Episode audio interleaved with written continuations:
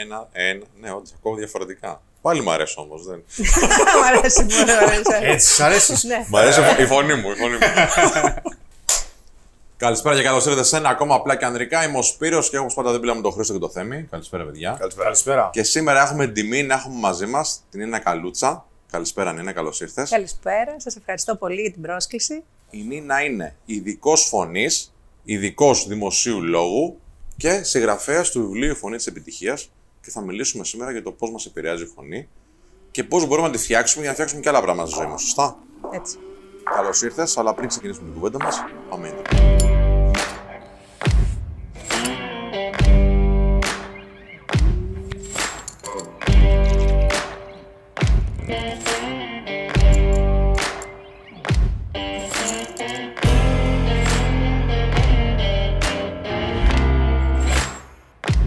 Εκτός από όλα αυτά που είπα Νίνα πριν, είσαι και στο πράγμα. Δηλαδή, κάπως έτσι ξεκίνησε το ταξίδι σου. Θες να μας πεις λίγα λόγια για σένα, για όσους δεν σε ξέρουν, γιατί εμείς σε ξέρουμε καλά. Πάντα ήξερα ότι θα ασχοληθώ με τη φωνή. Δηλαδή, δεν είχα διλήμματα στη ζωή μου τι θέλω να κάνω. Ε, αγαπούσα τη φωνή, αγαπούσα να αναλύω να, τους ανθρώπους από το πώς μιλάνε, να καταλαβαίνω πράγματα, να το ψάχνω. Ε, μου άρεσε πολύ να ακούω ωραίες φωνές, να τραγουδούν σε όλα τα είδη της μουσικής και με συγκινούσε αυτό το πράγμα και ήθελα να το ψάξω κι εγώ περισσότερο. Οπότε στην πορεία των ετών τραγουδούσα σε χοροδία, στην καρδίτσα, έκανα τραγούδι. 18 χρονών είχα τη μεγάλη χαρά έτσι, να πάω στη Μόσχα για σπουδές όπερας και τελείωσα εκεί το κρατικό οδείο Τσαϊκόφσκι, πήρα μάστερ στην όπερα και συνέχισα να ζω στη Μόσχα επειδή τη λάτρεψα ε, και να εργάζομαι εκεί, οπότε έζησα συνολικά 11 χρόνια από Σοβιετική Ένωση, από τον Κορμπατσόφ, πέρασα στο Γέλτσιν και στον Πούτιν, τους έζησα όλους, όλες τις μεγάλες κοσμοϊστορικές αλλαγές, έτσι, ήμουν εκεί. Και πάντοτε το επίκεντρο της ζωής μου ήταν η φωνή. Η δική μου και των άλλων μέσα από τη διδασκαλία. Είχες αποφασίσει ότι θα ασχοληθείς με το τραγούδι ή έλεγες ότι ξέρεις τι, Α, έχω ένα ταλέντο εκεί πέρα, ρε παιδί μου, κάτσε να το ελέγξω για να φτάσει μέχρι εκεί. Όχι. Η απόφαση είχε πάρθει μόνη της. Εγώ δεν συμμετείχα νοητικά το μέσα μου είχε αποφασίσει, ήταν ο, ο μύχιος πόθος μου ότι θα ασχοληθώ με τη φωνή. Ήθελα να αποκρυπτογραφήσω και να βγάζω από μέσα μου αποχρώσεις συναισθημάτων που δυσκολευόμουν να τις βγάλω λόγω πεπιθήσεων στην ομιλία μου και στη ζωή μου. Μέσα από το τραγούδι, όταν έμπαινα σε ρόλους, έβγαζα αποχρώσεις και γινόμουν διαφορετική κάθε φορά και είχα τη δικαιολογία ότι πρέπει να το κάνω, οπότε το επέτρεπα στον εαυτό μου.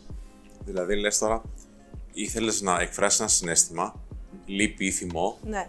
Για κάποιο λόγο, ας πούμε, μπορεί να είναι αυστηρή οικογένεια. Δεν το έκανες με τα λόγια, αλλά το τραγουδούσε σου βγαίνει. Ακριβώς. Και έτσι αποφορτιζόσουν ίσως. Και αυτό, αλλά ε, μου άρεσε πολύ η διαδικασία να μάθω πώς θα βγει αυτό το συνέστημα, να το πετύχω το συνέστημα.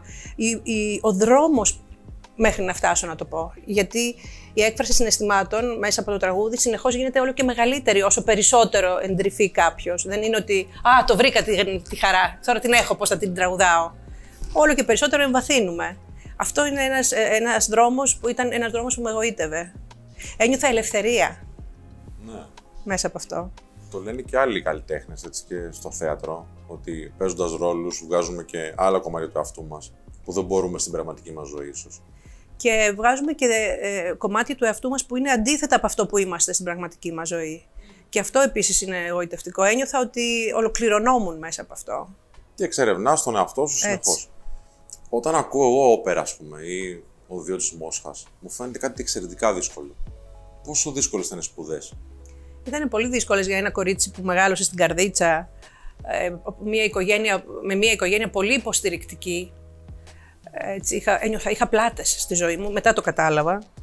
Και ξαφνικά 18 χρονών πάω στη Μόσχα, 10-12 εκατομμύρια ζούσαν τότε, 7-8 μήνες χειμώνας. Και βρέθηκα σε μια φοιτητική αιστεία να ζω, με κοινά μπάνια, δεν με νοιάζει τίποτα γιατί ήταν, ήθελα την όπερα. Με εντελώς άλλο τρόπο σκέψης. Ασχολείστε και με τις σχέσεις των ανθρώπων, με εντελώς διαφορετική δομή μυαλού και ε, ιδιοσυγκρασία ως προς τις σχέσεις των ανθρώπων από ό,τι είχαμε εμείς στην Καρδίτσα και στην Ελλάδα. Πάμε κάπου αλλού τώρα, αλλά ας πούμε το τι είναι άντρας και τι είναι γυναίκα στη Ρωσία εκείνης της εποχής και σήμερα ακόμα είναι διαφορετικά δομημένο από ό,τι είναι σε εμάς εδώ τώρα. Είναι, ε, είναι πιο ξεκάθαρη η ρόλη, πιο διακριτή. Τότε ιδίως. Έτσι, που πήγα 18 χρονών κοριτσάκι και, και συνάντησα αυτό. Ξεκίνησα τη ζωή μου, ενηλικιώθηκα και ήμουν σε, μπήκα σε ένα εντελώς διαφορετικό έτσι, τρόπο ζωής. Πολλά πράγματα που σε εμάς ήταν νόρμες, ακριβώς τα αντίθετα συνέβαιναν εκεί και ήταν νόρμες τους. Και μπήκα σε αυτό βαθιά γιατί 11 χρόνια έζησα. Και ήταν και πολύ γοητευτικό. Βέβαια, δυσκολεύτηκα μετά στο γυρισμό. Έτσι, μετά έγινε μια σύγχυση. Οκ. Αλλά ε, δυσκολεύτηκα να φύγω από τη Ρωσία γιατί έπεσα σε ένα περιβάλλον, προσγειώθηκα σε ένα περιβάλλον εκπληκτικό, το υψηλότερο του κόσμου. Οι μεγαλύτεροι καλλιτέχνες του κόσμου ήταν δάσκαλοι μας. Ε, πού είναι η δασκάλα σου, πάλι λείπει δύο μήνες στη σκάλα του Μιλάνου. Τέτοιες συναντήσεις κάναμε στο καλό.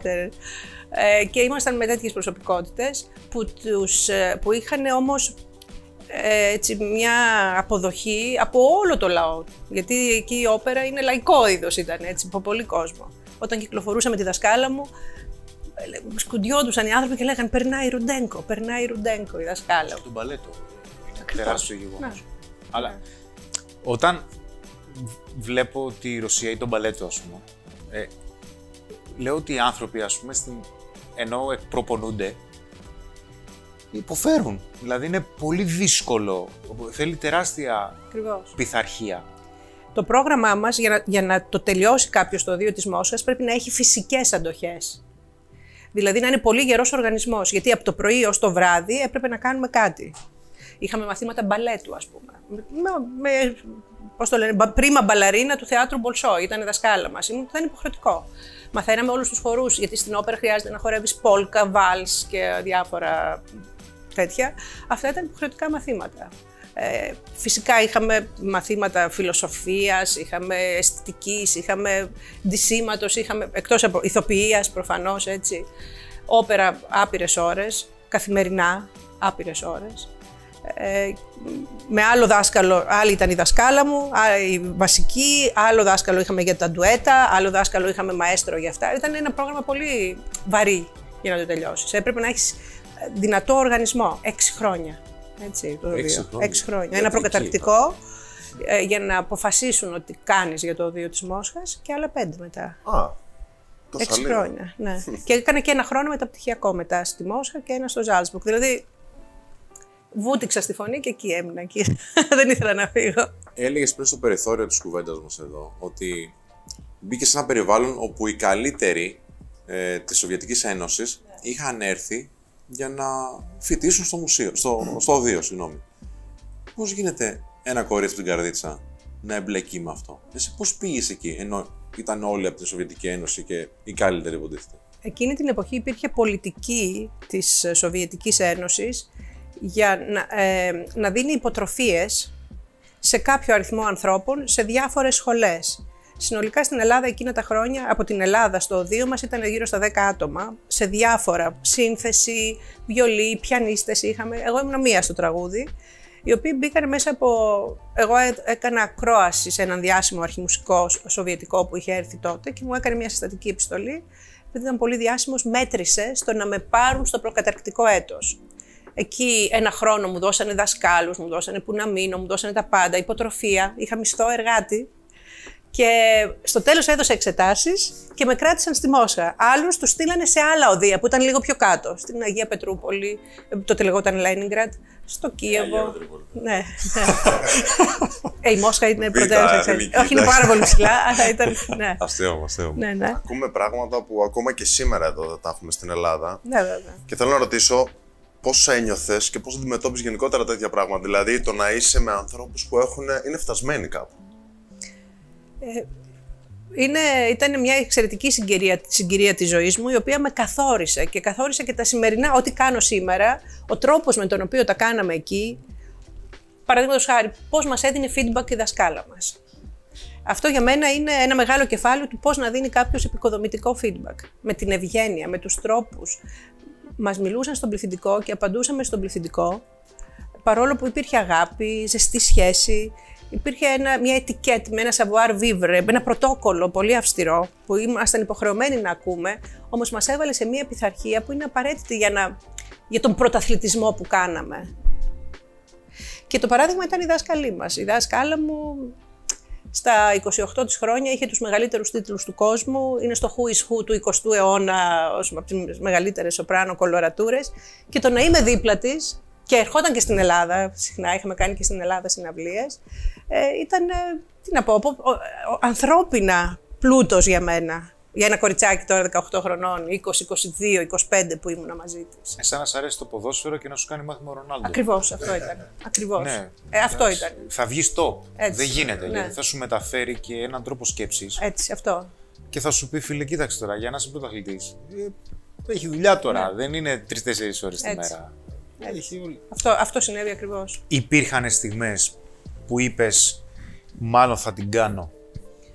Ποτέ δεν υπήρχε τέτοια στιγμή, μου ήταν αδιανόητο. Ή- Ήταν και θέμα χαρακτήρα, δεν υποχωρούσα με τίποτα. Γενικά έτσι, αυτό το ποντιακό πείσμα, το οποίος τώρα έχει μαλακώσει λίγο. Ε, με τα καλά του και τα κακά του. Τη δεύτερη χρονιά αρρώστησα πολύ σοβαρά. Πολύ σοβαρά. Ε, μπορώ να το πω έτσι, με το στον πνεύμονά μου. Και πάλι μου λέγανε όλοι φυγγύρνα στην Ελλάδα. Μπορείς να πας στην Ισπανία, μπορείς να κάνεις ένα, χω- σε κάτι που να είναι Μεσόγειος. Ε, και είπα όχι, έγινα καλά και ξαναπήγα στη Μόσχα. Γιατί μου ήταν αδιανόητο να φύγω. Αυτό το περιβάλλον ήταν, ήταν εξαιρετικό. Και η Μόσχα εκείνη την εποχή είχε- είχε πολύ δύσκολη ζωή. Είχε- Ήταν κρίση, υπήρχε υπερπληθωρισμός, δεν υπήρχαν πολλά προϊόντα, ε, τρόφιμα κλπ. Πάντοτε έβρισκα λύσεις και μου ήταν αδιανόητο να φύγω. Να γυρίσω πίσω. Οι Έλληνες φοιτητές που ήταν σε όλη τη Ρωσία γύρω στους 200 και φύγανε οι περισσότεροι. Διακόψαν τις σπουδές τους όταν συνέβησαν αυτές οι ανατροπές με την Περεστρόικα κλπ. Μάλιστα. Έχουμε γίνει πιο ευαίσθητοι, πιστεύεις, γιατί πάει εκεί το μυαλό μου με τη μία. Και θέλω να σου το ρωτήσω. Ε, τι να σου πω, ε, ε, ο μπαμπάς μου και η μαμά μου ζήσανε πολέμους και καταφέρανε πάρα πολλά πράγματα οι γονείς μου. Εμείς με πολύ πιο απλά πράγματα ε, κάνουμε πίσω πλέον και οι νέοι. Ε, δεν ξέρω, ε, η σκληραγώγηση μου έκανε καλό, ήταν στο χαρακτήρα μου. Μια σκληραγώγηση η οποία από τη μία σου έλεγε ότι ξέρεις, υπάρχουν κανόνες που θα χρειαστεί να ακολουθήσεις. Υπάρχει και ευγένεια όμως. Υπάρχει προσεγμένο feedback, δεν σε βρίζω. Ο μα, λίμωνο. Έτσι, δεν υπάρχει bullying, για παράδειγμα. ναι. Αλλά βαθμολογείσαι, φαντάζομαι, στα πάντα. Έτσι. Εντάξει, είναι χειρουργική η ακρίβεια Ακριβώς. Που χρειάζεται. Αλλά πας Μόσχα, Μόσχα και μένεις 11 χρόνια, α- αν θυμάμαι. Το νούμερο ένα, πιο απαιτητικό που είχες να αντιμετωπίσεις, το πρώτο που σου έρχεται στο μυαλό, γιατί σίγουρα θα ήταν πολλά. Τι είναι αυτό που λες, αυτό το ξεπέρασα. Το κλίμα, Σήμερα, όταν θυμάμαι εκείνα τα χρόνια, τα ονομάζω τα πέτρινα χρόνια. Στρατό. Αλλά όχι στρατό λίγους μήνες, ένα χρόνο. Στρατός. Στρατό, χρόνια. Στρατός ήταν. Όμως, ε, μ, αυτά τα χρόνια με έφεραν εδώ που είμαι σήμερα. Όταν τα ζούσα, ήμουνα σε μια διαρκή ευτυχία, μια διαρκή δημιουργία. Έκανα αυτό που αγαπούσα. Ε, είχα φιλίες και που έχω ακόμα και σχέσεις με εξαιρετικούς ανθρώπους που τώρα πρωταγωνιστούν στα μεγαλύτερα θέατρα του κόσμου και τους θαυμάζω και τους αγαπώ και συναντιόμαστε και γελάμε και κλαίμε και θυμόμαστε. Με, είχα παιδιά, φίλους από πάρα πολλές χώρες, γιατί είμαστε, ήταν πολυπολιτισμικό το, το οδείο. Ήταν από Κορεάτες, Βιετναμέζους, ε, από τη Βόρειο, Μακε- Βόρειο πώς το λέμε, Μακεδονία, πλέον έτσι λέγεται, από παντού, από Αιγύπτιους, από Αμερικανούς. Πιο πολύ μου φαίνεται ότι σου λείπει, παρά ότι ήταν απαιτητικό. Όχι, πηγαίνω μπροστά. Μου λείπει, θα ήθελα να, ξανα, να ξαναπάω να δω τη Μόσχα που έχει αλλάξει πάρα πολύ. Να το την- ξαναζούσα άνετα. Αυτό μου βγάζει. Ναι, οκ. Ε, νοσταλγικά το λες. Ναι, νοσταλγικά ναι, ναι. νοσταλγικά ναι, αλλά είμαι άνθρωπος που πάω μπροστά. Μου αρέσει αυτό που κάνω τώρα πάρα πολύ. Ε, βλέπω ε, ένα άπειρο δυναμικό μπροστά μου, που είναι μια πρόκληση ωραία να το πι- προσεγγίσω. Αυτό, έτσι. Ωραία, και ας έρθουμε σε αυτό που κάνεις τώρα, Ναι. λοιπόν. Πάμε. Ε, έχεις βοηθήσει 50 plus εταιρείες παγκοσμίου ελληνικού, 4.000 και μαθητές νομίζω διάβαζα κάπου Ναι. πρόσφατα ότι έχεις ε, βοηθήσει επίσης, έχεις εξελίξει στο κομμάτι της φωνής και έτσι όπως μιλάω μαζί σου μου έρχονται κάποιες ερωτήσεις να, να, σε- να, σου- να σου ρωτήσω ρε παιδί μου για να ακούσει και ο κόσμος. Λες ότι η φωνή μπορεί να επηρεάσει πολύ σημαντικά κομμάτια της καθημερινότητάς μας. Ε, όπως ότι εάν αλλάξει η φωνή μου, μπορεί και να χωρίσω. Και θέλω να το εξηγήσουμε λίγο αυτό στον κόσμο. Οκ. Ε, Ε, λοιπόν, η φωνή είναι μήκη κύματος, ηχητικά μήκη κύματος. Όχι μόνο ηχητικά όμως. Η φωνή μας έχει να κάνει με τον τρόπο που αναπνέουμε. Αν αλλάξω τον τρόπο που αναπνέω, αλλάζουν και τα ηχητικά κύματα και το ηχόχρωμα της φωνής μου. Και εγώ σε αυτό επεμβαίνω. Έρχονται άνθρωποι οι οποίοι βραχνιάζουν εύκολα ή μιλούν μονότονα ή χωρίς ενέργεια ή... και εγώ καλούμε να φτιάξω τη φωνή τους να, έχουν, να ηχεί με αυτοπεποίθηση, με βάθος, να χρωματίζουν, να ε, τονίζουν τις λέξεις κλειδιά, να κάνουν παύσεις κάποιοι που μιλούν γρήγορα. Οπότε όταν αρχίζω και κάνω όλο αυτό, επεμβαίνω, το πρώτο πράγμα που ε, μπαίνουμε και αλλάζουμε είναι ο τρόπος της αναπνοής. Η αναπνοή λοιπόν συνδέεται με τα εγκεφαλικά κύματα. Όσο πιο βαθιά είναι η αναπνοή, τόσο πιο καλά και ψηλή συχνότητα είναι τα εγκεφαλικά κύματα. Τα κύματα που θέλουμε να υπερτερούν στην καθημερινότητά μας είναι τα α ή β υψηλή συχνότητας. Είναι λίγο διαφορετικά το ένα από το άλλο. Τα α είναι τα κύματα της εσωτερικής γαλήνης. Χωρίς άγχος δηλαδή. Η φωνή με άγχος είναι άλλο πράγμα. Η φωνή χωρίς άγχος και ο άνθρωπος χωρίς άγχος είναι άλλο πράγμα. Οπότε, σε όλη μας τη ζωή συνδεόμαστε με τους ανθρώπους με τους οποίους συναναστρεφόμαστε μέσω μικών κύματος. Αν εγώ επέμβω και αλλάζουν αυτά τα μήκη κύματος, δεν είναι απλά ότι αλλάζει η φωνή. Η φωνή είναι το είναι μας. Είμαστε φωνή. Αλλάζουν, πάνε πιο ψηλά σε καλύτερα μήκη κύματος και είναι νόμος της έλξης και νόμος της συνάφειας να ελκύουμε ανθρώπους ξανά που είναι σε εκείνα τα μήκη κύματος. Και οι άλλοι άνθρωποι που παραμένουν στα άλλα μήκη κύματος, συνήθως και χωρίς να συμβεί κάτι, φεύγουν από τη ζωή μας. Και το έχω δει σε πολλούς μαθητές μου αυτό. Όταν καλά λες ελκύουμε, sorry, όταν λες ελκύουμε, είναι δεν έρχεται ως διαμαγείας. Είναι ότι μάλλον με αυτούς τους ανθρώπους μπορούμε να συνεννοηθούμε καλύτερα επειδή έχουμε και παρόμοιες συχνότητες. Ακριβώς τα μήκη κύματος είναι ίδια. Παρό... Συχνότητες σε μήκη κύματος είναι το ίδιο πράγμα. Γιατί μπορεί, άμα μιλάω συνέχεια δυνατά και γρήγορα, να αρχίσω να σε εκνευρίζω. Μπορείς να... ναι, ναι. Δεν θα γίνει ποτέ connection. Με κάποιον άλλον όμως μπορεί να γίνει με σένα. Σωστά. Κατάλαβες. Τώρα, εμείς συναντηθήκαμε οι τέσσερις. Προφανώς έχουμε κοινά μήκη κύματος, διότι και όταν αρχίσαμε να συζητάμε, έδωσε η συζήτηση. Α μην γνωριζόμαστε. Γι' αυτό λέω, ελκύουμε ο ένας τον άλλο. Δεν ξέρουμε γιατί στην αρχή, αλλά αν είχαμε την ευκαιρία να συναντηθούμε τρει-τέσσερι φορές, θα αρχίσαμε να καταλαβαίνουμε ότι να βλέπουμε, Α, και αυτό έχουμε κοινό μαζί, Α, και αυτό, και αυτό, και αυτός ο τρόπος σκέψης. Και το πώς αναπτύσσετε την επιχείρησή σας, ίσως να την αναπτύσσω κι εγώ το ίδιο. Οπότε μετά ανακαλύπτουμε, μου συμβαίνει διαρκώς σε τμήματα, ε, ανακαλύπτουμε ότι α, έχουμε αυτό το κοινό. Α, έχουμε εκείνο το κοινό. Γι' αυτό συναντηθήκαμε. Λέω μετά, γι' αυτό θελήσαμε να είμαστε μαζί. Ήθελα να ρωτήσω, επειδή ο Σπύρος έκανε την ερώτηση για σύντροφο. Καλά, ένα σύντροφος όπου καλά. Ποτέ δεν είναι θετικός ένας χωρισμός, αλλά άμα αλλάξει ενέργεια και ίσως σε χαμηλή ενέργεια πας υψηλότερη, τότε λογικά να μην συμβαδίζεις με τον σύντροφό σου. Αν αυτός που δεν συμβαδίζεις είναι ο εργοδότη σου. Και εκεί αλλάζεις εργοδότη. Αρχίζει δηλαδή, μπορεί αυτό να, να αρχίσει να γίνεται ένα τοξικό περιβάλλον για εσένα, αλλά και για τον εργοδότη, επειδή εκείνο είναι χαμηλής ενέργειας και εσύ ψηλότερης; Προφανώς. Ε, ε, Τους πας τα νεύρα, δηλαδή, αν είσαι θετικός; Όχι, δεν χρειάζεται να κάνεις κάτι. Απλά επειδή έχεις αλλάξει, εκπέμπεται. Δεν χρειάζεται. Μπορεί να γίνει και κάτι. Μπορεί και να μην γίνει τίποτα. Παράδειγμα, να σας πω από την. Ε, παλαιότερα έκανα τα μαθήματα που ήταν 6-2 ώρα. Και έμπαινα σιγά σιγά, 6, 6 Σάββατα. Σιγά σιγά πιο βαθιά, πιο βαθιά, πιο βαθιά. Από το ένα Σάββατο στο άλλο έμπαινα σε πιο βαθιά χωράφια αναπνών.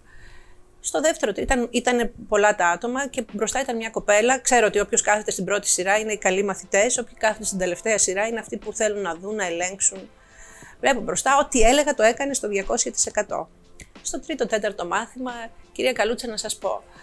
Ε, είχα εξηγήσει ότι σιγά σιγά αρχίζουμε και όταν κάνουμε τις αναπνοές αρχίζουμε και λέμε πράγματα που παλαιότερα τα κρατούσαμε στην άκρη του στόματος και δεν βγαίνανε επειδή είμαστε καθώς πρέπει, δεν το επιτρέπαμε στον εαυτό μας. Αλλά η, ε, η ροή της αναπνοής, η βαθιά, όταν ξυπνήσει αυτό, έχουμε και εκροή της ψυχής. Δεν μπορούμε να κρατήσουμε το, αυτό που νιώθουμε, το αρχίζουμε και το εκφράζουμε.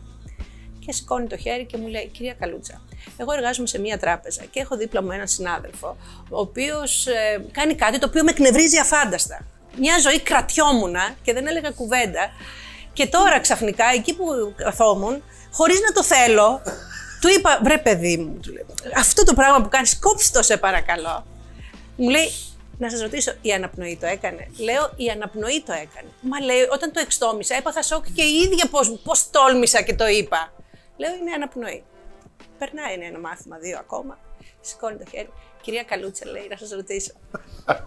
λέει, είμαστε 10 χρόνια με αυτή τη δομή στην τράπεζα, έτσι, τα αυτά. Είμαστε απέναντι με τον άνθρωπο. Και τους φταίνε όλα. Και ήρθε, όχι, ένα Σαββατοκύριακο, λέει, ήρθαν και μας αλλάξανε, λέει, τη δομή μέσα. Μας κάνανε άλλη αρχιτεκτονική μέσα στο χώρο και τον βάλανε αυτόν τον άνθρωπο στη γωνία μακριά και δεν τον βλέπω πια. Η αναπνοή το έκανε. Λέω η αναπνοή. Άλλαξε το μήκος κύματος και χωρίσανε οι δρόμοι σας. Άλλο μήκος κύματος. Το ένας, άλλος το άλλο. Μπορεί να. Γι' αυτό λέω ελκύς. Δεν μπορεί να μην κάνεις άλλους αυτό ο άνθρωπος, μάλλον. Πήγε αλλού. Πήγε σε άλλους που τέριαζε. Του ρίξα μια αναπνοάρα. Αυτό. Μπορεί να συμβεί και έτσι, ανώδυνα έτσι πόσες φωνές έχουμε, γιατί είχα ακούσει κάπου ότι έχουμε τρεις φωνές. Δηλαδή μία που είναι λίγο πιο βαθιά, μία που είναι λίγο πιο επιφανειακή στο κεφάλι και μία που είναι στη μέση. Πολύ ωραία. Έχουμε τρεις; Λοιπόν, ε, υπάρχουν δύο ηχεία. Το, το ηχείο του σώματος, φανταστείτε ένα βιολί. Αν ήταν μόνο οι, φων, οι χορδές του βιολίου στον αέρα, τίνγκ τίνγκ, δεν κάνουν ήχο. Για να ηχήσουν χρειάζεται το σώμα. Είναι το δικό μας το σώμα. Και σε εμάς τους ανθρώπους συχνά δεν, το ηχείο δεν το χρησιμοποιούμε και η φωνή μας είναι δύο φωνητικές χορδές που είναι σαν κύμβαλο αλλαλάζων. Τενεκές ξεγάνωτος το, το μεταφράζω, φωνή. Λοιπόν, όταν είναι ενεργοποιημένο το ηχείο του σώματος, τότε τι γίνεται; Αρχίζει και βγαίνει ο πλούτος της ψυχής ή όταν το ενεργοποιούμε με ασκήσεις απελευθερώνεται η ψυχή και αρχίζει η φωνή και είναι πιο πλούσια και πιο πλούσια. Αυτή τη στιγμή. Το σώμα, πώς, ναι. Γιατί χαλαρώνει το σώμα, συμβαίνει. Γιατί αρχίζει και δονείται. Το διάφραγμα αρχίζει και κινείται, το θωρακικό διάφραγμα, που είναι ο κύριος αναπνευστικός μυς, όταν είναι το σώμα σφιγμένο, είναι ακίνητο σχεδόν. Κάνει μικρό εύρος κίνησης. Όταν γεννιόμαστε, κάνει ε, στα βρέφη και τα μωρά, έχει πολύ ωραίο εύρος κίνηση στο διάφραγμα. Γι' αυτό είναι πιο εκφραστικά. Όχι μόνο αυτό, μπορούν να τσιρίζουν από το πρωί ως τη νύχτα και από τη νύχτα ως το πρωί χωρίς να βραχνιάζουν. Εμείς, αν κάνουμε τα μισά του μισού, δεν μπορούμε να μιλήσουμε δύο μέρες. Γιατί, Γιατί το σώμα μας δεν, ε, δεν έχουμε τη βαθιά ανάσα. Όταν την ξαναβρούμε αυτή τη βαθιά ανάσα του μωρού, μπορούμε να το κάνουμε και εμείς όση ώρα, όσο χρειάζεται. Γι' αυτό το να ασχοληθείς με τη φωνή σου. Συγγνώμη που διακόπτω. Ναι. Αυτό που λέμε ότι δονείται το σώμα είναι και το ίδιο μήκος που εκπέμπουμε μετά. Ε, είναι λίγο διαφορετικό. Γιατί τώρα λέ, πάω στα ηχεία. Okay, okay. Υπάρχει λοιπόν το ηχείο του σώματος που το ενεργοποιούμε μέσα από την αναπνοή και όχι μόνο. Αυτή τη στιγμή μιλάω με το ηχείο του σώματος ανοιχτό και η φωνή μου είναι αυτή. Α, αυτό είναι ηχείο του σώματος. Υπάρχει και το ηχείο του κεφαλιού. Εσύ το είχες πριν που έκανες ναι, ναι. sound check, είχε το ηχείο του κεφαλιού, που είναι αυτό; Αυτό λοιπόν στην ομιλία μου μπορεί να είναι «Α, τι ωραίο παιδάκι». είναι μια γλύκα που δίνεις στη φωνή, μια έτσι τρυφερότητα. Ο άνθρωπος που έχει και τα δύο ηχεία ανοιχτά αυτά, και αυτό θέλει αρκετή εξάσκηση, τι γίνεται, αρχίζει και έχει μεγάλη έκταση, χαμηλά, μεσαία, ψηλούς ήχους και εκεί μέσα μπαίνουν περισσότερες αποχρώσεις συναισθημάτων και μπορεί να τις εκφράσει περισσότερο ο άνθρωπος. Οπότε έχουμε δύο ηχεία και υπάρχει και ένα ενδιάμεσο διάστημα μικρό ηχητικών κυμάτων που είναι το πέρασμα και είναι κάτι ενδιάμεσο, το mixed. Αλλά αυτό συνήθως δεν το αναφέρω, αλλά επειδή είπες ότι είναι τρία, γι' αυτό το ανέφερα. Α πούμε ότι είναι δύο τα ηχεία και δύο οι φωνές, χοντρικά, για να μην μπω σε βάθος. Μπορεί κάποιος να αλλάξει τη ζωή του με το να αλλάξει τη φωνή του. Όποιος ορίζει την αναπνοή του, ορίζει τη ζωή του. Θεωρώ ότι, και το λέω στο βιβλίο μου, ότι η αναπνοή είναι ε, η νούμερο μία, ένα παράμετρος για να έχει κάποιος αυτοηγεσία. Όποιος αρχίσει και εξασκείται στην αναπνοή του, γίνεται ηγέτης του εαυτού του. Και αυτό τι σημαίνει; Όταν ορίζω το μέσα μου και ξέρω τα διαμερίσματα του αέρα και χρησιμοποιώ κατά το δοκούν, θέλω τώρα πιο βαθιά, θέλω το ένα, θέλω το άλλο, για να, για να, ο πυγμάχος για να δώσω την πουνιά θα πάρω και πιο, πιο βαθιά και ξέρω να το ορίσω, τότε φεύγω από την πλάνη που έχουν οι περισσότεροι, οι οποίοι λένε ότι για να νιώσω καλά και να είμαι ηγέτης θα ελέγξω τους γύρω μου. Όποιος ορίζει καλά τον εαυτό του δεν έχει ανάγκη να ορίσει τους γύρω του και συνειδητοποιεί ότι ουσιαστικά δεν ορίζει τίποτα έξω από αυτόν. Νομίζουμε ότι ορίζουμε. Και όταν κάτι πάει αλλιώς, εγώ είπα έτσι και το, το βρήκα έτσι το βιβλίο. Αχ, κάτι έγινε, πω, πω, έχασα τον έλεγχο.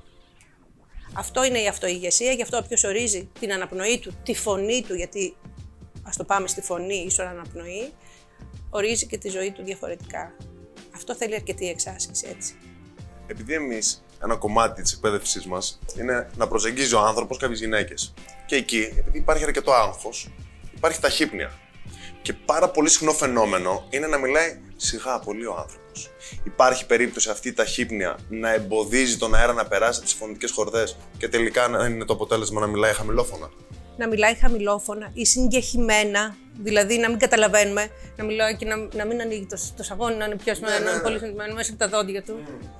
Οπότε ο, η άλλη θα πει ευγενικά τι είπατε, τι είπες, πώς είπες, και μετά θα το πει μια-δύο φορές, μετά παρετείται. Κουράζει. Κουράζεται, ναι.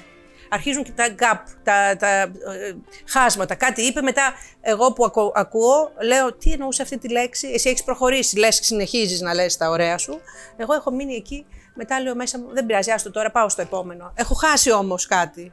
Και αρχίζει και η, συ- η συζήτηση να καταλαβαίνω κάτι, μετά το έχασα, μετά το ξανάπιασα και μετά παρετήσα. Κάνει κοιλιές πολλές. Κάνει κοιλιές. Τι γίνεται λοιπόν, από το άγχος, α, και αυτό δεν είναι μόνο σε αυτή την περίσταση, είναι πολύ συνηθισμένο, οι άνθρωποι αναπνέουν κλειδικά, ρηχά. Δηλαδή, όπως είναι ο πνεύμονας, δύο μπαλόνια, μόνο το πάνω μέρος κινείται λίγο και γεμίζει ο πνεύμονας περίπου κατά το 1 τρίτο σε κάθε εισπνοή-εκπνοή. Αυτό είναι η ρηχή αναπνοή η οποία οδηγεί σε τέτοιες φωνές. Δεν καταλαβαίνουμε τι λέει, χωρίς ενέργεια, σκόρπια, βγαίνει η φωνή και σκορπίζεται και ο άλλος απέναντι ε, δεν εισπράττει το, το, αυτό που λες, ε, δεν σε πιστεύει. Δεν σα... Φοβάσαι να ακουστείς. Ακριβώς, αυτό πας πιο βαθιά έτσι. Δεν είσαι και σίγουρος για αυτά που λες, Και σαν ισχύουν. να κρυβόμαστε. Ναι.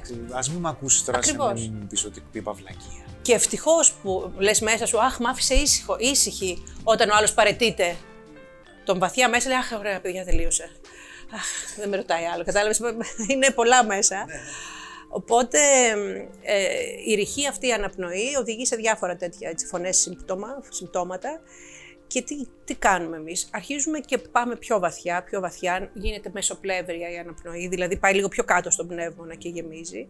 Και ο στόχος είναι να γεμίσει τον μπαλόνι κάθε φορά στην εισπνοή εκπνοή, να γεμίζει και να διατείνεται προς όλες τις κατευθύνσεις. Μπορείς να το κάνεις αυτό. Αυτό είναι η διαφραγματική αναπνοή. Α, κάθε φορά που μιλάς με κάποιον άνθρωπο, Αυτό είναι προχωρημένο κάθε φορά. Αλλά άμα το κάνεις μέσα στην ημέρα σε βοηθάει. σε βοηθάει πολύ να κλείσεις αργότερα, αργείς να κλείσεις, αργείς να πάθεις αυτό το σοκ το, της ταχυλαλίας της ή το, τι- πώς το είπες, ε, την αναπνοή τη ρηχή. Ταχύπνοια, ναι. Ταχύπνοια. Κατάλαβες, δηλαδή σε βοηθάει και κρατιέσαι καλύτερα. Είναι τόσο δύσκολη η διαφραγματική αναπνοή. Όχι. Είναι θέμα πολλές μεθόδου. τεχνικές. Είναι θέμα μεθόδου, δεν είναι δύσκολη. Μία είναι η βασική διαφραγματική αναπνοή. Στο βιβλίο μου δείχνω 8 και έχω και σεμινάριο αναπνοές που δείχνω τις διαφραγματικές αναπνοές και ως αποτέλεσμα τη φωνή, σε σύνδεση με τη φωνή πάντα. Ε, να το ολοκληρώσω αυτό που έλεγα, με τη διαφραγματική αναπνοή γεμίζει κατά τα 3 τέταρτα ο πνεύμονας. Είμαστε οκ εκεί. Είναι πάρα πολύ καλή η αναπνοή. Υπό μία έννοια, ξανα, όταν ξαναβρω τη διαφραγματική αναπνοή, ξαναβρίσκω την παιδικότητά μου. Η παιδικότητα, το ανέμελο, το παιχνίδι, είναι συνδεδεμένο με τη διαφραγματική αναπνοή των παιδιών. Αλλά βρίσκω την παιδικότητά μου και την ενέργειά μου, ανοίγει η ενέργεια, με τα λόγου γνώσεως τώρα. Μέσα από συνειδητότητα. Αυτή είναι η διαφορά. Οπότε αυτό είναι. Και μετά αλλάζει και ο λόγος. Βέβαια χρειάζεται για να αλλάξει και ο λόγος, για να αποκτήσει ενέργεια. Δεν αρκεί μόνο η αναπνοή. Πρέπει να του δείξω και πώς θα τα πει πιο καθαρά, να δω τι έχει ο κάθε άνθρωπος που, που χρειάζεται βελτίωση. Το περιεχόμενο. Όχι, ενώ ας πούμε κάποιος ε, μιλάει όπως είπες εσύ... ε, Ριχά. Ριχά, γρήγορα, ξέρεις, ε, ή κάτι. Ανάλογα με την περίπτωση, γιατί τι βλέπω και τι ακούω, δίνω και άλλες ασκήσεις μετά και να, μαζί με την αναπνοή να φτιάξουμε το, το συγκεκριμένο πράγμα που υστερεί κάποιος, που θέλει βελτίωση, για να μην πω κάτι αρνητική λέξη. Οι περισσότεροι άνθρωποι έχουν θέμα με τη φωνή τους, αυτό που ακούγεται τέλος πάντων από αυτά που λένε, όταν έχουν άγχος. Είτε είναι η περίπτωση που υποθέμει, είτε όταν μιλάς δημόσια και έχεις το άγχος σου, της απόδοσης και όλα αυτά ή της έκθεσης. Έχεις κάνει δύο-τρία tips έτσι πολύ γρήγορα να πούμε στους ανθρώπους που πάνε να κάνουν μια παρουσίαση στην εργασία τους ή να μιλήσουν σε έναν νέο άνθρωπο, ας πούμε, και είναι λίγο μαζεμένοι για να τους βοηθήσουμε. Βεβαίως. ε, διδάσκω μια σειρά από rituals, τα οποία βέβαια δεν μπορείς να τα κάνεις τελευταία στιγμή πρώτη φορά. Άμα τα κάνεις εκεί πέντε λεπτά πριν, δεν θα πιάσουν παιδιά.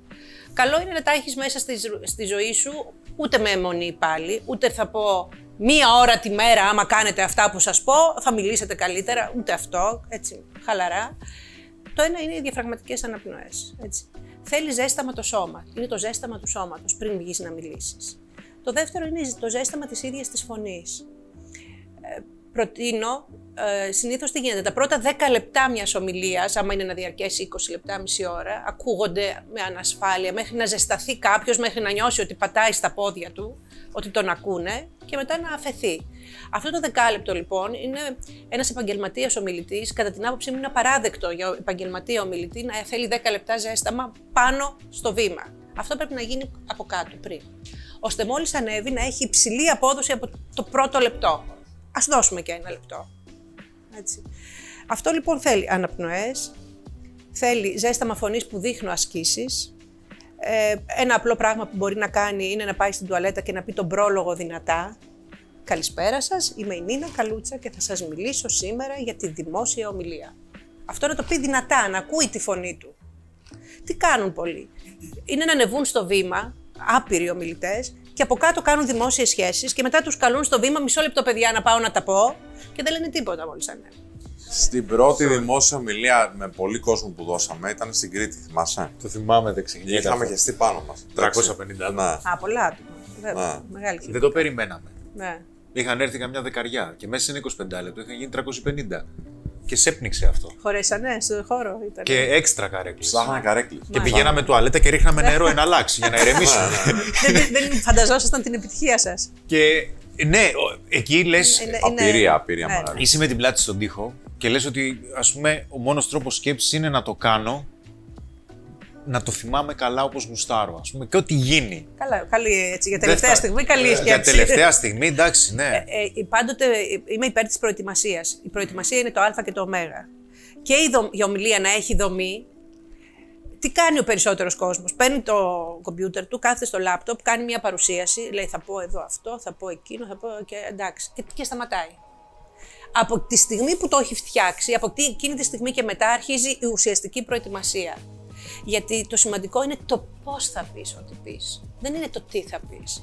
Η φωνή και η γλώσσα σώματος που θα έχεις εκείνη τη στιγμή μπορεί να αναδείξει το μήνυμα και να το πάει στα ουράνια ή να το πάει στα τάρταρα.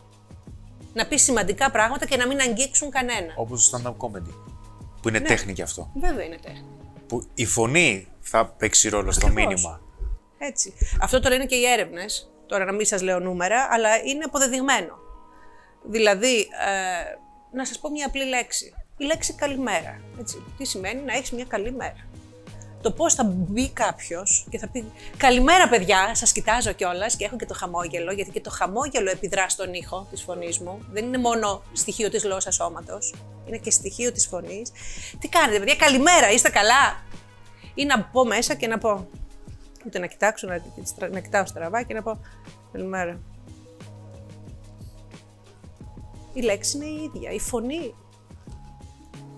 Βέβαια, έχει να κάνει και με εσάς, με το πόσο ανοιχτοί είστε με ενσυναίσθηση, για να εισπράξετε ότι εγώ λέω την καλημέρα μου με λύπη και να πείτε Νίνα τι έπαθες; Ή να αντιδράσετε στο χαμόγελο και να πεις ρε Νίνα μπήκες και άνοιξε έτσι, μπήκε ο ήλιος μέσα.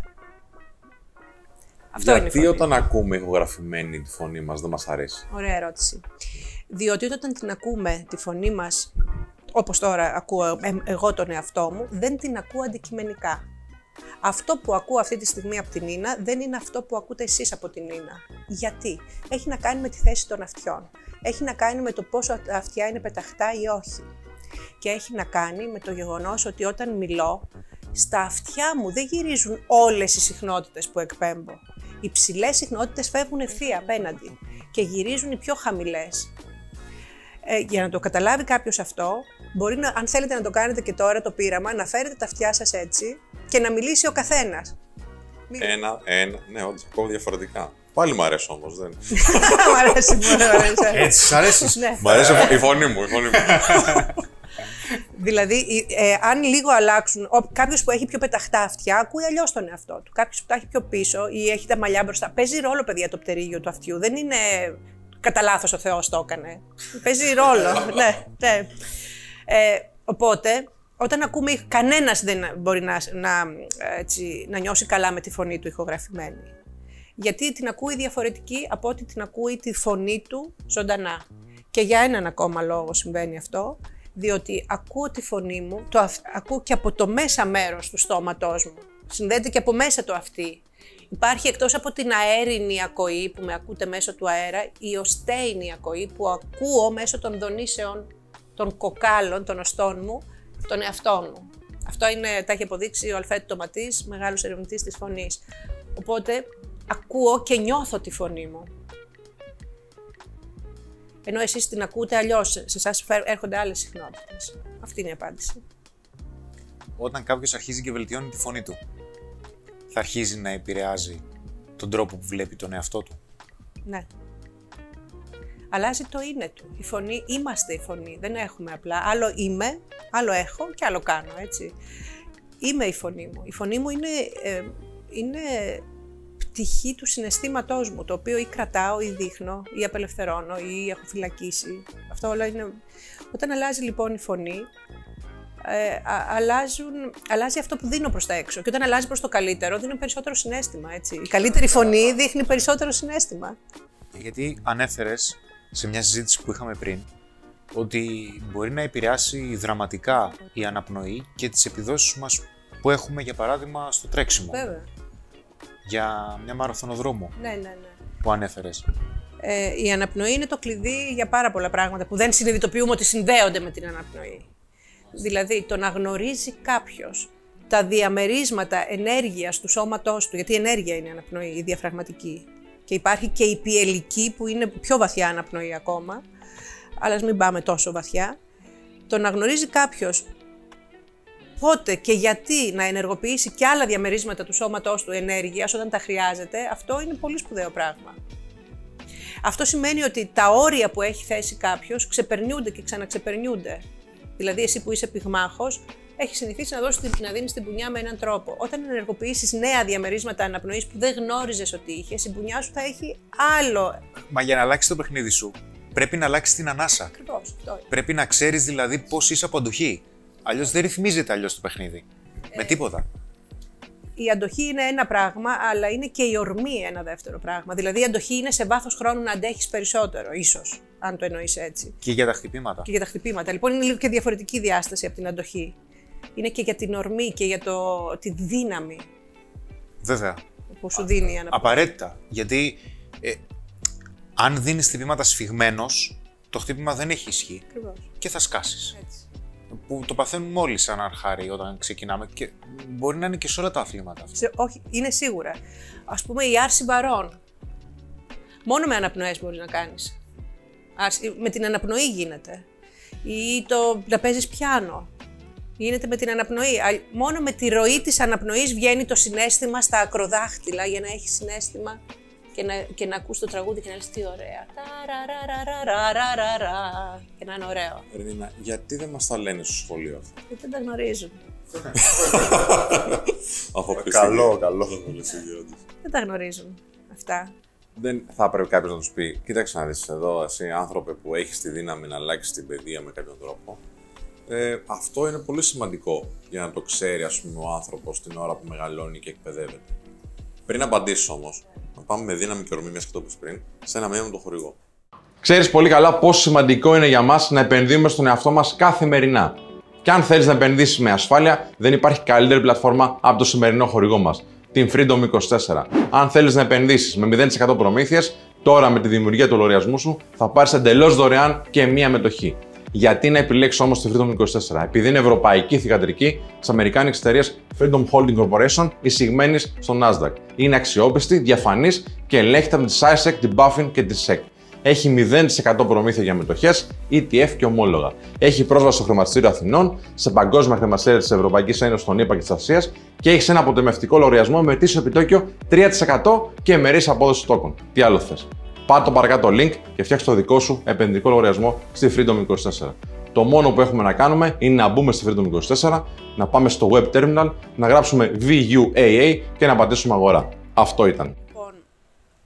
Λοιπόν, πολλά από αυτά που σας λέω τώρα τα έχω καταλάβει μέσα από το βίωμα στην πορεία των ετών. Γιατί έτσι ήμουν ως άνθρωπος και το ανέλεια. Οπότε όταν τα πει κάποιος που δεν τα έχει βιώσει, ένας δάσκαλος, θα τα πει ως παπαγαλία. Γι' αυτό εμένα δεν με πειράζει που δεν λένε αυτά στο σχολείο. Υπάρχουν πιο βασικά πράγματα που δεν λένε στα ελληνικά σχολεία για να φτάσουμε σε αυτά τα προχωρημένα. Ε, όμως προφανώς θα μπορούσαν να κάνουν σε άλλα σχολεία, σε, σε άλλα μέρη του κόσμου, κάνουν αναπνοές τα παιδιά έτσι. Αντί να τα τιμωρούν, κάθονται και κάνουν αναπνοές τα παιδιά. Κάνουν mindfulness. Ηρεμούν, ε, αντιμετωπίζουν και έχει αυτό μια σειρά από. Αντί να υπάρχει πειθαρχικό δηλαδή λες, Ναι. ή ποινή για κάτι κακό που κάνουν, προσπαθούν να τα ηρεμήσουν με την αναπνοή. Ναι, το για να κάνουν μην κάνουν έτσι. κακές πράξεις Έτσι. Μεσαγωγικά. Γιατί ε, έρχονται στην παρούσα στιγμή, βλέπουν αλλιώς τον εαυτό τους, αλλιώς τις φιλίες τους, αλλιώς τις σχέσεις, όταν έρχονται σε επαφή με το μέσα τους. Γιατί η αναπνοή αυτό είναι. Μα άμα διαχειρίζεις τον εαυτό σου, τι θα διαχειριστείς; Δεν μπορείς να διαχειριστείς τίποτα. Όλος ο θυμός σου, όλο θα πάει σε bullying, θα πάει σε. ξεσπάσεις. Ναι, κάπου. Αυτό. Μπαίνεις σε τάξη στο σχολείο. Για να το πάρω. Ποιο είναι το πρώτο πράγμα που αποφασίζεις να τους διδάξεις, Είναι η αναπνοή; Εξαρτάται το, το, την ηλικία. Όταν μπήκα, κάνω συχνά σε σχολεία δωρεάν ομιλίες. Μου αρέσει αυτό το πράγμα. Ε, είχα κάνει μια μεγάλη πρόκληση, ήταν να μιλήσω σε παιδιά 16-17 χρονών, Δευτέρα Λυκείου.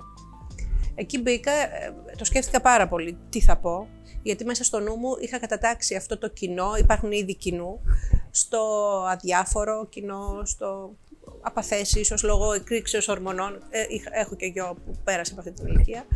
Οπότε μπήκα, μ, ε, προετοιμάστηκα πάρα πολύ καλά. Το πιο σημαντικό είναι σε κάθε ηλικία και σε κάθε διαφορετικό κοινό να βρίσκεις τι, ποια είναι η ανάγκη του και με την ομιλία σου, όποια και αν είναι αυτά, αν είσαι αριστοτέχνης ομιλητής, θα την καλύψεις. Να, να πάρεις το σημείο που τους πονάει και να το καλύψεις. Όταν έκανα λοιπόν την ομιλία σε αυτά τα παιδιά, με απασχόλησε πολύ τι θέλουν, τι θέλουν, τι θέλουν αυτά τα παιδιά, τι αναζητούν, ποια είναι η ανάγκη τους. Β' Λυκείου, η μεγαλύτερη ανάγκη είναι ποια δέσμη θα ακολουθήσουν, τι θα σπουδάσουν, πώς θα βγουν στην κοινωνία. Αυτό τους απασχολεί, γιατί τους περνάνε και οι γονείς σε αυτό το άγχος και τα ίδια, έτσι, και η κοινωνία κλπ. Οπότε μπήκα μέσα σε αυτά τα παιδιά και, τους, ε, και συνδέθηκα αμέσως κάνοντά τους ερωτήσεις και τις συνέδεσα αυτές τις ερωτήσεις με την ομιλία μου, που ήταν αποφάσισα να τους πω για το λεξιλόγιο. Τα ρώτησα, τι, ε, παιδιά, τι θέλει να γίνει ο καθένας; Είπε κάποιος γιατρός, φυσιοθεραπεύτρια, είπε μια κοπέλα νομική. Θέλετε να σας πω έναν τρόπο ώστε να πάτε προς αυτό το στόχο πιο εύκολα και με την πιο ευθεία οδό, χωρίς ε, πολλά πισωγυρίσματα και να νιώθετε καλά πηγαίνοντας προς τα εκεί; Ναι, μου λένε. Ναι. Και το συνέδεσα με το λεξιλόγιο. Που μπορεί να είναι είτε αυτοσαμποτάζ, είτε να, είναι, να, του, πά- να, να πάρεις αγκαλιά τον εαυτό σου και να πας προς τα εκεί που θέλεις, με το, λε- ανεβάζοντας την ενέργειά σου, να έχεις καλύτερη διάθεση κλπ. όταν χρησιμοποιείς το κατάλληλο λεξιλόγιο. Μπορώ να πω ότι τη ρούφηξαν την ομιλία, γιατί συνεχώς έκανα συνδέσεις με το πώς θα νιώθεις καλύτερα, πώς θα είσαι καλύτερα και πώς θα πετύχεις αυτό που θέλεις. Εν τω μεταξύ, μπορεί να ακούσει κάποιος τώρα αυτά που λέει η Νίνα εδώ και να πει εντάξει τώρα, γιατί έχουν τέτοια άγνοια, μαγικά. Έλεγες πριν ότι ε, με κάποιες αναπνοές μπορείς να διορθώσεις ίσως και κάποιες ασθένειες. Ναι, βέβαια. Για πες μας γι' αυτό. Η κινέζικη παραδοσιακή ιατρική είναι ένα τεράστιο κεφάλαιο που τώρα πλέον και στη Δύση έχει γίνει πολύ γνωστό. Υπάρχει ο βελονισμός, που το ξέρουμε όλοι, τα βότανα. Υπάρχει και οι αναπνοές. Υπάρχουν 700 είδη αναπνοών ε, για χιλιετίες που τις εξασκούν. Και ε, ανάλογα με την ασθένεια υπάρχουν αναπνοές που ενδείκνυνται είναι και κάποιες περίεργες αναπνοές. Ξαπλώνεις, σηκώνεις το πόδι αλλιώς, κάνεις έτσι. Ε, εν- υπάρχουν αναπνοές που ενδείκνυνται και βοηθούν στο να θεραπευτεί. Μαζί με άλλα πράγματα φυσικά, έτσι, όχι μόνο οι αναπνοές. Και υπάρχουν και αναπνοές που αν τις κάνεις σε συγκεκριμένες ασθένειες, τις χειροτερεύουν. Γι' αυτό η αναπνοή δεν είναι άντε πάμε διδάσκουμε αναπνοή. Πάμε, παιδιά, άντε πάτε. Την, α, σου έδειξα μια αναπνοή, πήγαινε να τη δείξεις και σε κάποιον άλλο. Που είναι και λίγο τη μόδα τώρα. Ναι. Ναι. Ή βλέπω σε σεμινάρια βάζουν αναπνοές, ό,τι να είναι. Ε, σε- Θέλει μια προσοχή. Οι άνθρωποι που έρχονται σε μένα, το πρώτο που λέω είναι ότι δεν θέλ, θα, θα ήθελα να τις διδάξετε. Επειδή αυτές οι αναπνοές ξυπνούν συναισθήματα, ξυπνούν μνήμες. Ένα από τα πολλά που κάνουν. Και μερικές φορές χρειάζονται δια- διαχείριση. Το πρώτο πράγμα με τις αναπνοές που διδάσκω είναι να αρχίσουν να χασμουριούνται, που είναι πολύ ευπρόσδεκτο, γιατί κάτι χαλαρώνει, κάτι σφιγμένο. Και βγαίνει το- λέω, παιδιά, χασμουριθείτε. Και μπορεί και να κλάψουν από το χασμουριτό. Το δεύτερο που μπορεί να συμβεί είναι ότι αρχίζουν να κλαίνε. Τι συνέβαινε, στο σώμα ήταν εγκλωβισμένη λύπη. Όσο αρχίζεις και έχεις την ε, ροή τη- της αναπνοής, γίνεται και εκροή της ψυχής και απελευθερώνεται. Φεύγει η τάπα που είχαμε στο συνέστημα και αρχίζει και βγαίνει και μου έχει συμβεί να κλαίνε με αναφιλητά, που θέλει διαχείριση αυτό. Οι ασκοί του αιώλου ανοίγουν. Ακριβώς. Και ακόμα πιο βαθιά μου έχει συμβεί κάποιος να μου πει: Έχω θυμώσει πάρα πολύ τώρα. Δεν ξέρω γιατί. δεν- και Να να έχουν σφίξει τα δόντια. Δεν ξέρω γιατί, αλλά είμαι πάρα πολύ θυμωμένος. Το σώμα ξέρει. Εσύ δεν σου έχει έρθει ακόμα στο συνειδητό, κάτι έχει συμβεί, μία ή περισσότερες φορές, και βγαίνει θυμός. Αυτό λοιπόν επίσης θέλει διαχείριση. Και όταν απελευθερώνεται ένα αρνητικό συνέστημα, δεν υπάρχει κενό. Είναι σαν τον αέρα. Χρειάζεται να μπει κάτι καλό μέσα να το αντικαταστήσει, γιατί αυτό μετά ξανάρχεται. Οπότε οι αναπνοές θέλουν πολύ προσοχή. Συχνά βάζω και υπογράφουν, γιατί μου έρχονται άνθρωποι με ασθένειες και μου λέει να πάω να κάνω στην καλούτσα αναπνοές. Μισό λεπτό. Ε, ε, ρωτήστε τον γιατρό σας, λέω. Αν σας επιτρέψει ο γιατρός σας, ελάτε.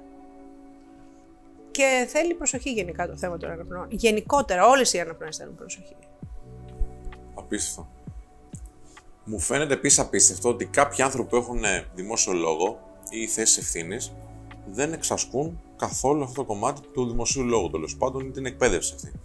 Και θέλω να μας βοηθήσει λίγο ο Κάζιο εδώ, να σου δείξουμε κάποιους ανθρώπους που έχουν μια καλή έτσι παρουσία στο λόγο τους, να μας πεις λίγο την άποψή σου και να σχολιάσεις σύμφωνα με αυτά που γνωρίζεις εσύ. Έχουμε μία τύχη και ατυχία. Είμαστε σε υπουργεία των οποίων τα αποτελέσματα είναι απολύτως μετρήσιμα. Ναι, κύριε και συνάλφοι, εδώ δεν έχει να κάνει με θεωρία.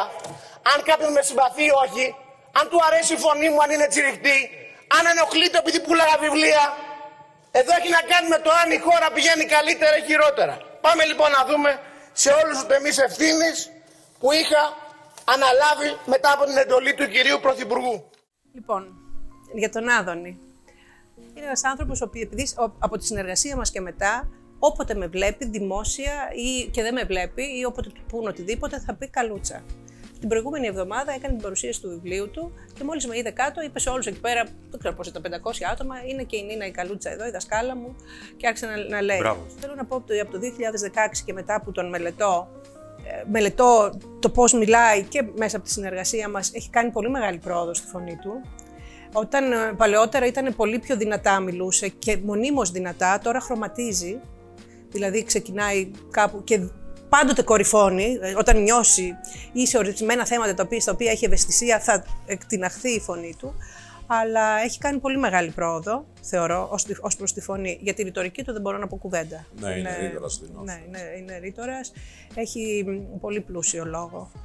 Και μ, ο αυτοσχέδιος λόγος του, που για μένα είναι ο- το ότι πιο προχωρημένο να μπορεί κάποιος να μιλά σε μεγάλη θεματολογία χωρίς να έχει προετοιμαστεί. Έχει εξαιρετική μνήμη που τον βοηθάει, εξαιρετικές γνώσεις ιστορίας, είναι ιστορικός ο ίδιος. Τα θυμάται και, τα, και όλα αυτά τις ιστορίες που έχει μελετήσει και μέσα από τις εκδόσεις του βέβαια, όλα αυτά τα παραδείγματα τα έχει μπροστά του συνεχώς και ό,τι συμβαίνει στην επικαιρότητα, χωρίς να το έχω συζητήσει το συγκεκριμένο μαζί του, ξέρει τι έχει συμβεί ιστορικά για αυτό το θέμα μία, δύο, τρεις φορές. Έτσι. Και αυτό είναι ένας πλούτος. Από το να σου έρχεται ένα θέμα και να το βλέπεις πρώτη φορά στη ζωή σου και να το σχεδιάζεις. Έτσι. Η γνώση της ιστορίας μετράει. Αυτό έχω να πω ότι έχει κάνει μεγάλη πρόοδο. Η- Μια κριτική στο δημόσιο λόγο του Άδωνη ήταν η τσιριχτή φωνή. Το έχει πει και ο ίδιος, θα σαρκάζεται κτλ. Τι έχεις να πεις γι' αυτό, δηλαδή, πώς το, το έχει βελτιώσει νομίζω Ναι, κάπως. ναι, ναι. Πώς Έχω- το βελτίωσε; Με τις αναπνοές πολύ, με τις αναπνοές. Ε, πολλές αναπνοές έκανε.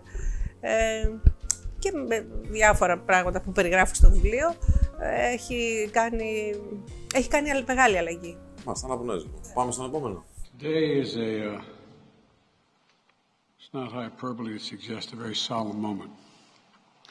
Today, the Supreme Court of the United States expressly took away a constitutional right from the American people that it had already recognized. They didn't limit it, they simply took it away. That's never been done to a right so important to so many Americans. but they did it. It's a sad day for the court and for the country. Fifty years ago, Roe v. Wade was decided and has been the law of the land since then. This landmark case protected women's right to choose, her right to make intensely personal decisions with her doctor, free from the, inter- from the interference of politics. It reaffirmed basic principles of equality, that women have the power to control their own destiny, and it reinforced a fundamental right of privacy, a right of each of us to choose how to live our lives. Now, with Roe gone, let's be very clear. The health and life of women in this nation are now at risk. Για ένα δύσκολο θέμα, είχε να κάνει με, το, με τις εκτρώσεις στην Αμερική, συν το ότι απευθύνεται σε παγκόσμιο κοινό. Πώς το βλέπεις; Και έχει φάει φοβερή κριτική, ε. Όχι για το συγκεκριμένο, γενικότερα. Ε, θέλω να πω ότι θα έχω πολύ μεγάλη επιθυμία να γνωρίσω τους λογογράφους του. Τους θαυμάζω πάρα πολύ. Ο τρόπος με τον οποίο λέει αυτά που λέει κάθε φορά είναι εξαιρετικός, με το θετικό λεξιλόγιο, όπως θα διδάσκω κι εγώ, ε, με το θετικό πρόσημο και στις πιο δύστροπες καταστάσεις βρίσκει το benefit και το αναδεικνύει. Ε, τον παρακολουθώ διαρκώς. Προφανώς, επειδή τον παρακολουθώ και χρόνια πριν πως ήταν, ήταν εντελώς αλλιώτικη η φωνή του. Τώρα έχει μια κούραση, μια ταχύτητα πιο αργή. Αλλά αυτά που λέει προφανώς είναι με το Q. Νομίζω εγώ, έτσι διαισθάνομαι, δεν το γνωρίζω. Να μην λέω και έτσι άστοχα Βγήκε πράγματα. πρόσφατα μια κριτική σε ένα βίντεο ότι διάβαζε το AutoQ και διάβαζε και τις ενδείξεις. Α. Α, άλλαξε παράγραφο. Το είπε, άλλαξε παράγραφο. Ναι. Κατάλαβες δηλαδή. Είχε κούραση. Από... Ναι, ναι. ε, Είναι μεγάλος σε ηλικία, αλλά. ε, Και φαίνεται αυτό και στην κούραση και στο περπάτημά του, στο γλώσσα του σώματος. Όμως αυτό, αυτό, ότι θαυμάζω τους λογογράφους του. Προφανώς είναι το ίδιο στυλ με τον Ομπάμα, είναι ένα, ένα στυλ όλο αυτό. Ε, που το εισήγαγε αυτός πρώτη φορά και το- που είναι κορυφαίο Η τονικότητα του Ομπάμα πιστεύω είναι. Ποιο το; Η τονικότητα του Ομπάμα πιστεύω ότι είναι ένα level από μόνη της. Ναι, είναι, Δεν δε, δεν μπορείς να πάρεις δηλαδή την προσοχή σου από κάπου. Ακριβώς.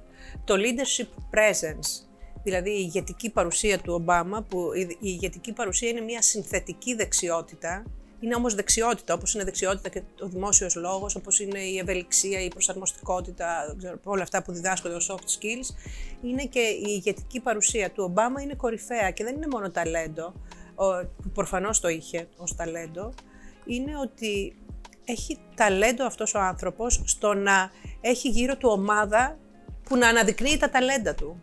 Γιατί πολλοί ηγέτες που έχουν ταλέντο από μόνοι τους ε, πέφτουν στην, ε, στο παράπτωμα να έχουν δίπλα τους ανθρώπους που ήταν καλοί για αυτούς όταν ήταν πιο κάτω. Άλλους ανθρώπους είναι θέλεις για να ανεβείς και ίσως άλλους ανθρώπους για να λάμψεις όταν έχεις ανεβεί. Αλλά, αλλά όταν υπάρχει αυτή η διαπλοκή, χρειάζεται να πάρεις αυτούς και να τους έχεις και εμπιστοσύνη, που μπορεί να μην είναι κατάλληλοι για το αν έχεις φτάσει εκεί. Ο Ομπάμα είχε εξαιρετικούς που τον αναδείκνυαν. Ε, το leadership presence είναι κορυφαίο. Το πώς περπατάει, το πώς κατεβαίνει αεροπλάνο. Δηλαδή, κλείσε τον ήχο και δες πώς ο Ομπάμα κατεβαίνει αεροπλάνο. Τα σκαλιά, τα, σαν να πετάει είναι. Σαν πουλί που ύπταται, ξέρεις, είναι. Είναι όλα άξια θαυμασμού. Τον έχω διδάξει πολύ τον Ομπάμα, εντάξει. Είναι...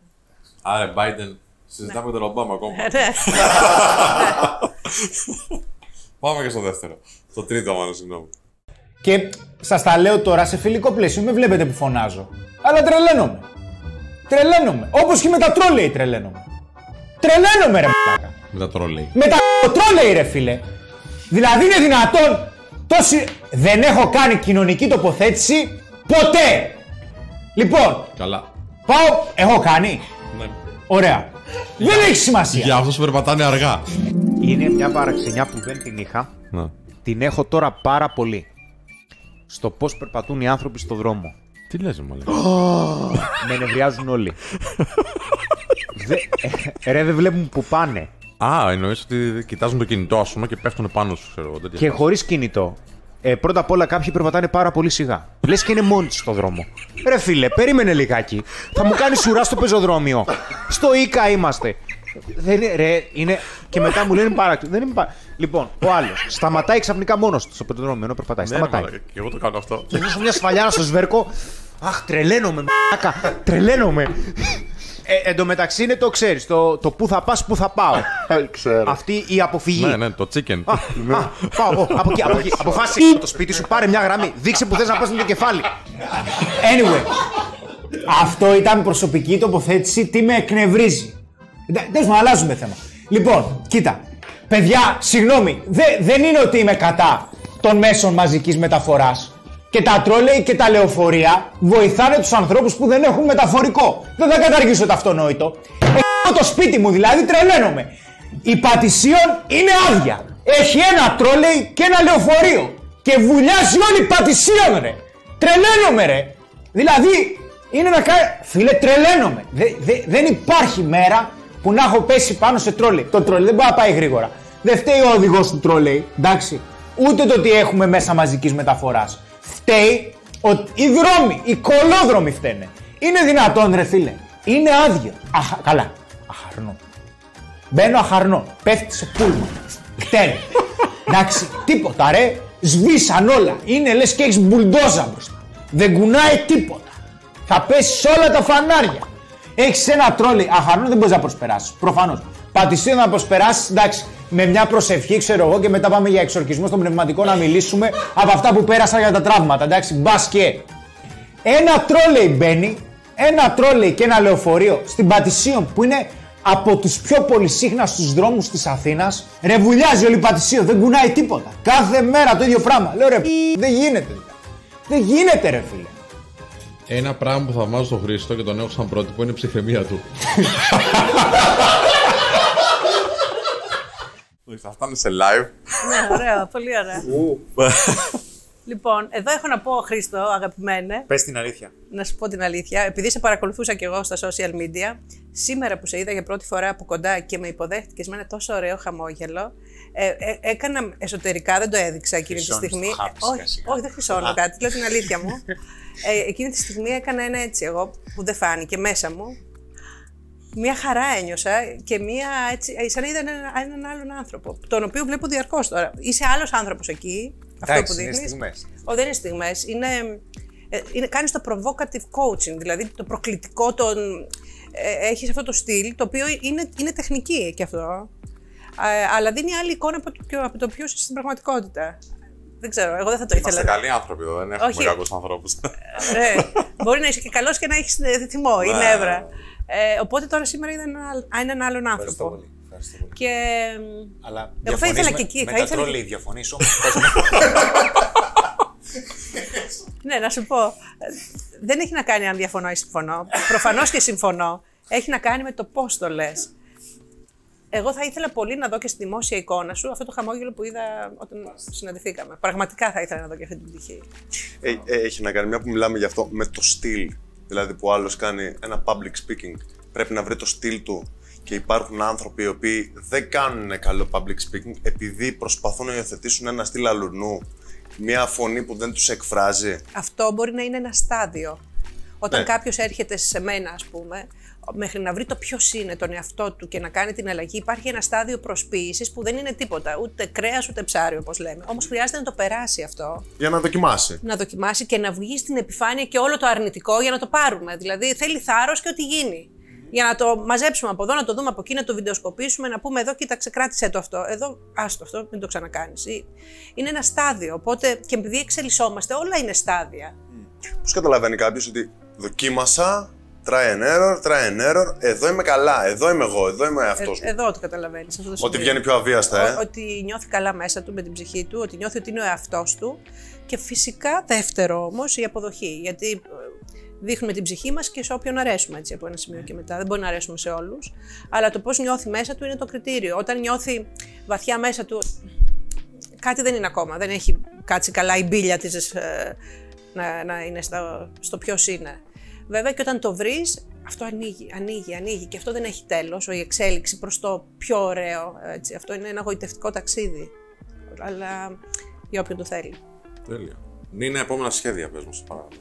Επόμενα σχέδια. Το μεγάλο μου σεμινάριο που κάνω δύο φορές το χρόνο, 15-16 Οκτωβρίου, που είναι το Speak and Thrive. Να το πω απλά, μίλησε, μίλα και θριάμβευσε μέσα από την ομιλία σου. Ε, με καλεσμένους πολύ ωραίους ομιλητές, έμπειρους, αξιόλογους ομιλητές, οι οποίοι θα δώσουν φως θα ρίξουν φως σε πτυχές του public speaking, εκτός από μένα που θα πω ο, τις αρχές, τα, τις έξι παραμέτρους για τη βελτίωση της φωνής και του public speaking που έχω στο βιβλίο μου. Αυτό είναι το έτσι, επόμενο μεγάλο. Και μετά έχω και αρκετά μικρά σεμινάρια. Έχω αναπνοές, έχω τα 7 ώρα που είναι πρακτική στη δημόσια ομιλία, διότι καλός ομιλητής γίνεσαι μόνο μιλώντας, περνώντας από το στάδιο της προσποίησης, αδυναμίας κλπ. Να βγουν όλα, θέλουμε να βγουν για να μείνει το, το να καθαρίσει το διαμάντι, έτσι, ο άνθρακας από το διαμάντι. Ε, επόμενα σχέδιά μου είναι μια συνεργασία, ας την, ας την ανακοινώσω, με τον δόκτορα Νικόλο Δημητριάδη, τον διάσημο νευροεπιστήμονα, όπου θα γίνεται ανάλυση φωνής σύμφωνα με, με, με μετρήσεις του ιδίου και της ομάδας του και θα βλέπουμε τι συνηχεί κάτω από κάθε φωνή, ε, είναι ευχάριστη, ε, βγάζει συνέστημα, θετικό, πιο υπερτερή συνέστημα, τι θα χρειαστεί περισσότερο να ανοίξει, για να, για να δέσει, για να αγγίξει. Αυτό είναι, έχει να κάνει με όλους μας, είτε πολιτικός είναι κάποιος, είτε ηγέτης πολυεθνικής, αλλά είτε στη ζωή μας, έτσι. Ε, οπότε... το εξηγήσουμε αυτό λίγο στον κόσμο. Ναι. Θα παίρνετε βίντεο των ανθρώπων, ναι. θα μιλάει ο άνθρωπος στο βίντεο αυτό, θα το βάζετε σε ένα μηχάνημα, σε ένα αλγόριθμο, θα σου βγάζει ένα πόρισμα που χρειάζεται δουλειά ο άνθρωπος αυτός. Αυτό και είναι... Θα επεμβαίνεις εσύ να το βοηθάς. Ακριβώς. Αλλά αυτό που μπαίνει σε ένα μηχάνημα, αυτό ε, ίσως υπάρχουν και κάποια applications απλά, απλά που γίνονται. Εδώ, εδώ μπαίνει η σοφία του Νικόλαου Δημητριάδη και η εμπειρία του η μεγάλη. Ε, όπου θα, και στο τέλος το πόρισμα θα έχει τη σφραγίδα του και της ομάδας του, όπου θα λέει τρία-τέσσερα πράγματα, ποια συναισθήματα υπερτερούν, ποια είναι καλό, να, τι χρειάζεται να αναπτύξει την ενσυναίσθηση, να μην υπάρχει τόσος θυμός, να υπάρχει πιο πολύ, δεν ξέρω τι, χαρά, αγάπη κλπ. Και μετά έρχομαι εγώ που αναλαμβάνω αυτόν τον άνθρωπο και τον βοηθώ να αναπτύξει αυτά, αυτά που είδαμε ότι χρειάζεται να αναπτύξει. Παλαιότερα αυτό το έκανα μόνη μου με τη διέστησή μου, έτσι. Συνεργαζόμουν με κάποιον και αρχίζαμε και βγάζαμε και άλλες πτυχές συναισθημάτων. Τώρα γίνεται επιστημονικά πια με τους αλγορίθμους, είναι πολύ μεγάλο βήμα. Ναι, πολύ μεγάλο βήμα στην ανθρωπότητα. Ο Χαράρη λέει ότι ε, μιλάω, θα με ακούει το μηχάνημα τύπου Siri που έχω στο σπίτι, που θα είναι ρυθμισμένο με αλγορίθμους και θα πιάνει πριν κατανοήσω εγώ το συνέστημά μου, τι νιώθω, ότι έχω λύπη ας πούμε, το μηχάνημα θα το πιάνει και θα μου στέλνει πίσω τραγούδια για να με φτιάξουν, για να νιώθω καλύτερα. Ή ανάλογα με το πώς το έχω ρυθμίσει, θα μου στέλνει τις οδηγίες του αγαπημένου μου ψυχαναλυτή, ψυχοθεραπευτή κλπ. για να φτιαχτώ. Και εγώ δεν έχω καταλάβει ακόμα ότι, ότι το έχω νιώσει. Ή, θα, ή αν με νιώσω πένθος, υπάρχουν τα στάδια του πένθους για να φτάσεις στην ισορροπία, θα μου βάζει τραγούδια για να με πάει από το ένα στάδιο στο άλλο μέχρι να με φέρει στο don't worry be happy στυλ, ε, συνέστημα. Αυτά, είναι, αυτά έρχονται, δεν είναι... Δηλαδή από το συνέστημα της φωνής μου, από τον ήχο της φωνής μου, θα, καθορίζεται και, θα καθορίζεται ο αλγόριθμος και η ζωή μου, έτσι, προς τα που πάω. Αυτό είναι τεράστιο πράγμα. Νίνα, κλείνοντας σιγά σιγά. Δεν ξέρω, παιδιά, αν έχετε άλλες ερωτήσεις κάτι εδώ. Κοιτάζοντα τους ανθρώπους εδώ στην κάμερα. Αν ήθελες να περάσει ένα μήνυμα, ποιο θα ήταν αυτό; Ας πω κάτι απλό. Ε, το μότο μου είναι εργασία και χαρά. Αυτό που εύχομαι σε όλους είναι η εργασία σας να σας δίνει χαρά και η χαρά σας να είναι η εργασία σας, γιατί τότε κυλάει πολύ πιο ωραία η ζωή. Όταν κάνετε αυτό που αγαπάτε, αυτό που σας παθιάζει. Αυτό. Νίνα Καλούτσα, η φωνή της επιτυχίας, κυκλοφορεί σε όλα τα βιβλιοπολία, εκδόσεις Keybooks. Ευχαριστούμε πάρα πάρα πολύ που ήσουν εδώ. Εγώ σας ευχαριστώ. πολύ. Από τα πιο ωραία επεισόδια, έτσι, το βίωσα πάρα πολύ όμορφα. Σας ευχαριστούμε πάρα πάρα πολύ τιμή μου και χαρά μου. Ευχαριστώ και σας, παιδιά. Σας ευχαριστούμε και σας παρακολουθήσετε και αυτό το επεισόδιο. Μην ξεχάσετε. Αν είστε νέοι εδώ, κάντε subscribe, κάντε ένα like να βλέπει ο αλγόριθμος που είναι πολύ ποιοτικό το περιεχόμενό μας. Και αν έχετε φίλους στην παρέα σας που πιστεύετε θα εκτιμήσουν αυτό που παράγουμε εδώ πέρα, να στείλετε το link. Τα λέμε στο επόμενο. Γεια χαρά.